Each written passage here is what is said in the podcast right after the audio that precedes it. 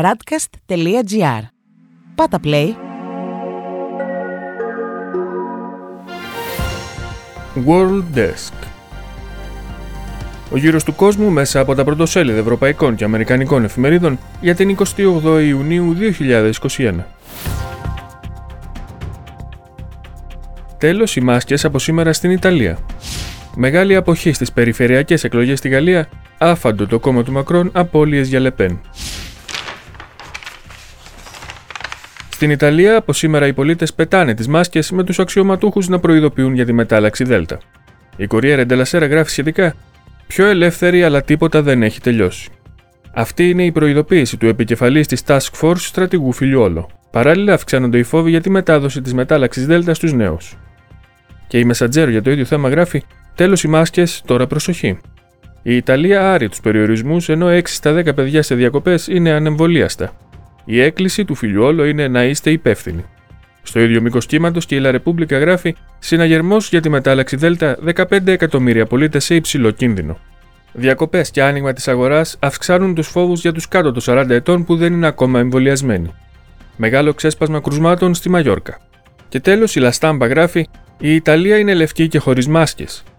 Η Επίτροπος Υγείας της Ευρωπαϊκής Ένωσης Στέλλα Κυριακίδη λέει να μην χαλαρώσουν τις άμυνές τους οι πολίτες και έκανε έκκληση για πιο γρήγορες ενέργειες σχετικά με τις μεταλλάξεις του κορονοϊού.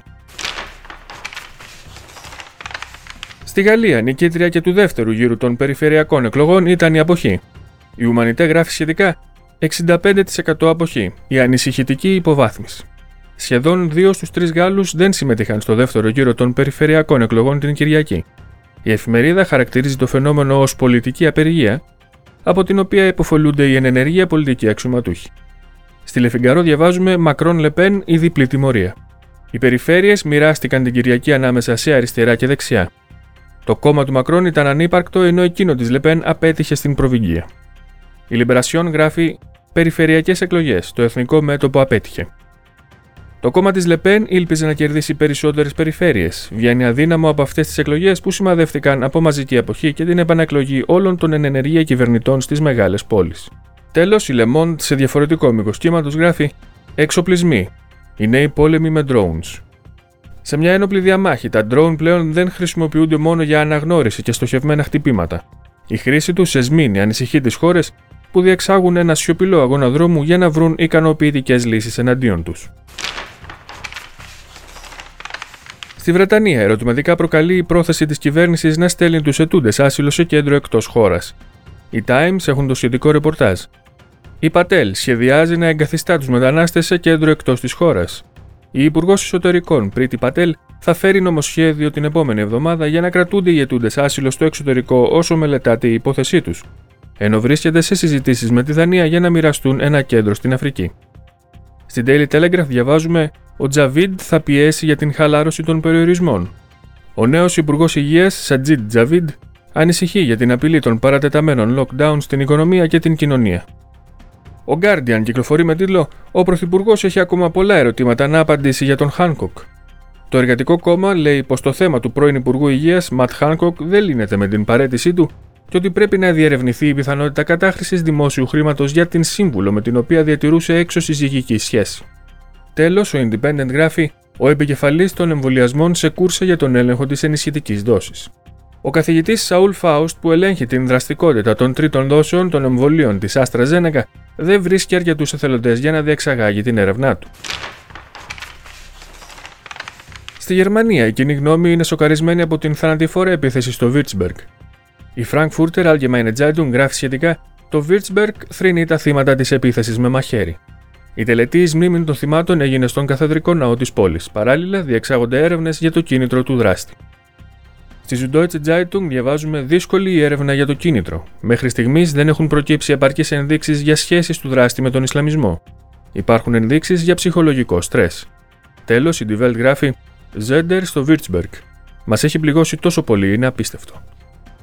Ο Πρωθυπουργός της Βαβαρίας μιλά στην επιμνημόσυνη δέηση για τα θύματα, ενώ αποτρέπει την απάντηση σε αυτή την πράξη μίσους με περισσότερο μίσους. Στην Ισπανία, η Ελπαή γράφει: Το Λαϊκό Κόμμα εμποδίζει την ανανέωση του ελεγκτικού συνεδρίου. Το Λαϊκό Κόμμα αρνείται να χάσει τον έλεγχο του οργάνου μετά από 24 χρόνια. Το εποπτικό όργανο εξετάζει μια υπόθεση εκατομμυρίων εναντίον παλαιών κυβερνητικών αξιωματούχων. Ο πρωθυπουργός της Καταλωνίας, Πέρε Αργονέ, ήταν και πάλι απόν από την επίσημη υποδοχή στο μονάρχη. Ο Σάντσεθ πανηγυρίζει ότι ο Βασιλιάς και ο Αργονέ θα διπνήσουν μαζί και καλή σε συνεργασία. Στις Ηνωμένες Πολιτείες, τα σωστικά συνεργεία ανασύρουν άλλες τέσσερις ορούς από τα χαλάσματα της πολυκατοικίας στη Φλόριντα. Η Washington Post γράφει σχετικά Καθώς οι διασώστες σκάβουν, η έρευνα για τα αίτια κλιμακώνεται. Τέσσερα ακόμα πτώματα ανασύρθηκαν από τα ερήπια του συγκροτήματος κατοικιών που κατέρευσε. Η Wall Street Journal κυκλοφορεί με τίτλο Περισσότερα πτώματα ανακαλύπτονται στη Φλόριντα καθώς η αιτία της κατάρρευσης αναζητείται. Ο αριθμός των νεκρών ανέβηκε στους 9 ενώ πάνω από 150 άνθρωποι αγνοούνται ακόμα. Στους New York Times διαβάζουμε Ανακύπτουν στοιχεία που δείχνουν ότι η κατάρρευση ξεκίνησε από κάτω. Για τον εντοπισμό της ακριβούς αιτίας της κατάρρευσης μπορεί να χρειαστεί μακρά έρευνα. Τέλος, οι Financial Times γράφουν το Binance απαγορεύτηκε από τη Βρετανία καθώς η λήψη δραστικών μέτρων κατά των κρυπτονομισμάτων διευρύνεται. Το δημοφιλές ανταλλακτήριο κρυπτονομισμάτων θα σταματήσει να λειτουργεί στη Βρετανία μετά τις προειδοποιήσει που δημοσίευσε και η Ιαπωνία. Αυτός ήταν ο γύρος του κόσμου μέσα από τα πρωτοσέλια του διεθνούς τύπου. Η επισκόπηση αυτή είναι μια παραγωγή της Radcast. Στην εκφώνηση και επιμέλεια ο Παναγιώτης Τουρκοχωρήτης, στον ήχο Διονύσης Αντίπας.